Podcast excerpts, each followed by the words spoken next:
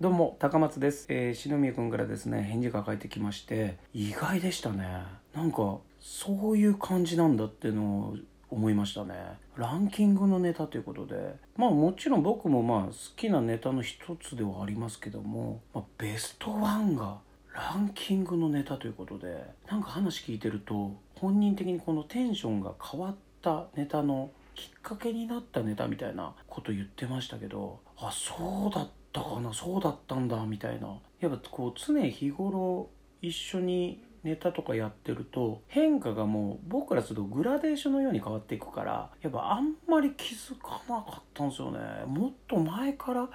そういうテンションなかったかなとかってこう思い返してみたんですけどまあ思いつかなかったしまあ本人が言ってるから多分間違いないんでしょうけどもあそうなんだと思って。いや意外すぎていや聞いてて面白かったっすね。なんかこう篠宮君って結構アップデートされるタイプの人だからまあここ最近だとリズムネタとかそっちかなとかって思ってましたが意外とそこなんだな。やっぱテンション変わってっていうことなんだね。はあ。これ普段なんかそういう細かい部分とか聞くこともないですから意外とこう参考になった返事になりましたね。だ今後まだこうイベントとか営業先とかでやる機会もあるでしょうからその時には あ今楽しんでやってんなとか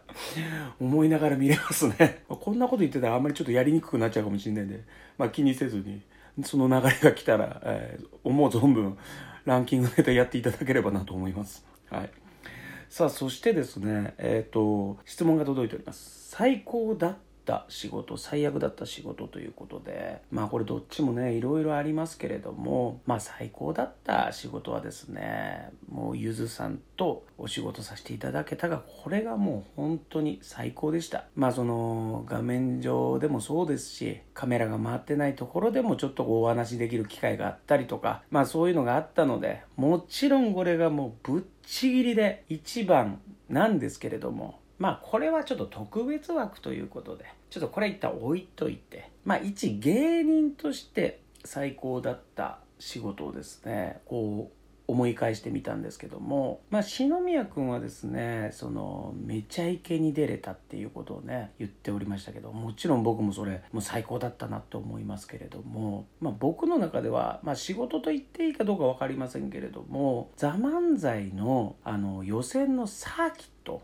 まあ、サーキットって何かって言ったらまあ各芸人が2回ネタを披露して順位でポイントがついてそのポイントの多い順に、まあ、決勝に進めますよっていう予選があるんですね。それの2012年の2回目のサーキットの時。これなんでかっていうと1回目の時が公の場でネタをお披露目する瞬間でもあったのでまあ、実際どうなるかとか受けるのか受けないのかみたいな分からずこうステージに立っていくんですけれどもそれがすごい受けて安心しててでその時の順位が2位だったんですね。こ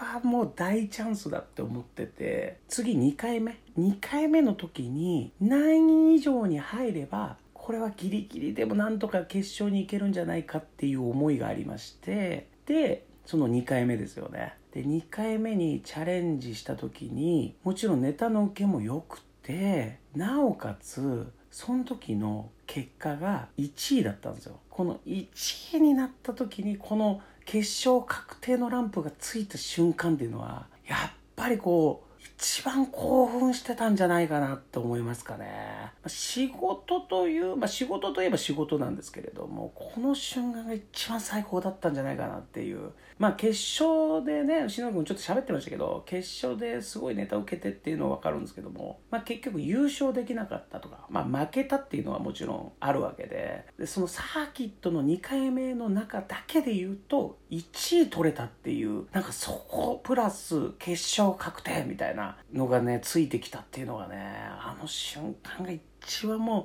人生の中でもしかしたらあそこが一番こう嬉しかったたりとか最高だったんじゃないかなって思いますそして最悪だった仕事これはねまあいろいろあるんですけどもまあその中で最高かつ最低だった仕事ということなんですけれどもそれは何かというとさんまのからくりテレビのですねえっとロケに参加させていただいてまあどういう内容かというとさんまさんがえーと、松竹芸人におもてなしをされるというロケなんですね。まあ、先輩方がね、あの、さんまさんにいろいろおもてなしをする中、えっと、若手芸人がですねさんまさんにネタを見てもらっておもてなしするみたいな。でそこの時に多分金太郎とか横並びで行ったのかな。でなんかどっかやっぱさんまさんってなんかこう言い方ちょっと悪くなっちゃうかもしれないですけどこうくだらないことをすごいこう楽しむ方だったりとかする方だなってどっかで思っているのでまあ僕らのそのダジャレ漫才やった時ももしかしたら楽しんでもらえるんだろうみたいな笑ってもらえるだろうみたいな感じだったんですけれども実際やってみたらいや楽しんではくれてたんですけど僕らが想像しているよりもはるかに下だったんですね。反応がああ嘘だみたいな。ああ告知からが及ばずこのあれが届かずかみたいな。まあでもさんまさんとお会いできたっていうことですっごい最高だったしそれも嬉しかったんですけども何が最悪だったってオンエア見たら全部カットされてたんですね。あれ最悪でしたね。マジで。俺なんか告知とかツイッターとかでその当時してなかったかしただか覚えてないですけど事前にカットされましたって連絡来たのかななんだったらもし告知してたらめっちゃ恥ずいなとか。結構その仕事って「ザ漫才後で結構こう一番こうコンビとしてもよし行くぞっての乗ってる今だからこそ行けるみたいなテンションもあった中なんかこうテレビの厳しさを感じた瞬間でもありました。えー、こんな丸々全カットされんだみたいな風に思いましたね。でそっから数年後ですよ。そっから数年後にえっと工場委員会で、えー、篠宮がモニター横に行ってさんまさんの前でギャグやってそれをさんまさんが楽しんでたっていうことがなんかこう僕の中ではねそのさんまさんの前でネタやってカットされたっていうのがあってのなんかこう感慨深い瞬間でもあったんですよね。なんかそこがなんかこうちょっとこうね不安だった部分でもあり、えー、さんまさんが喜んでくれてるっていう喜びでもあったという感じでございました。さあそして、えー、今回僕からの質問なんですけどもえっと、僕がですね23年前にめちゃくちゃクレーンゲームにハマった時期がありましてもうとにかくクレーンゲームやりたいみたいな。でなんかいろいろなんかぬいぐるみとか人形とかですねチャレンジして。で結構ね頻繁にやりに行っててで気づいたら家が結構こうおもちゃとかでスペースこう取られてるっていう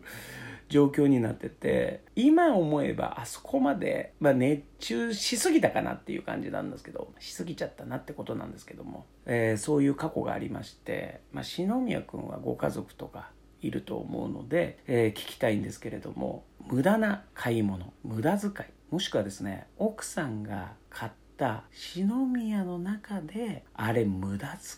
なんじゃないのって無駄だったんじゃないのって思うもの。などなど、ちょっとそういう無駄な買い物の質問をしたいと思います。えー、ぜひ返事お待ちしております。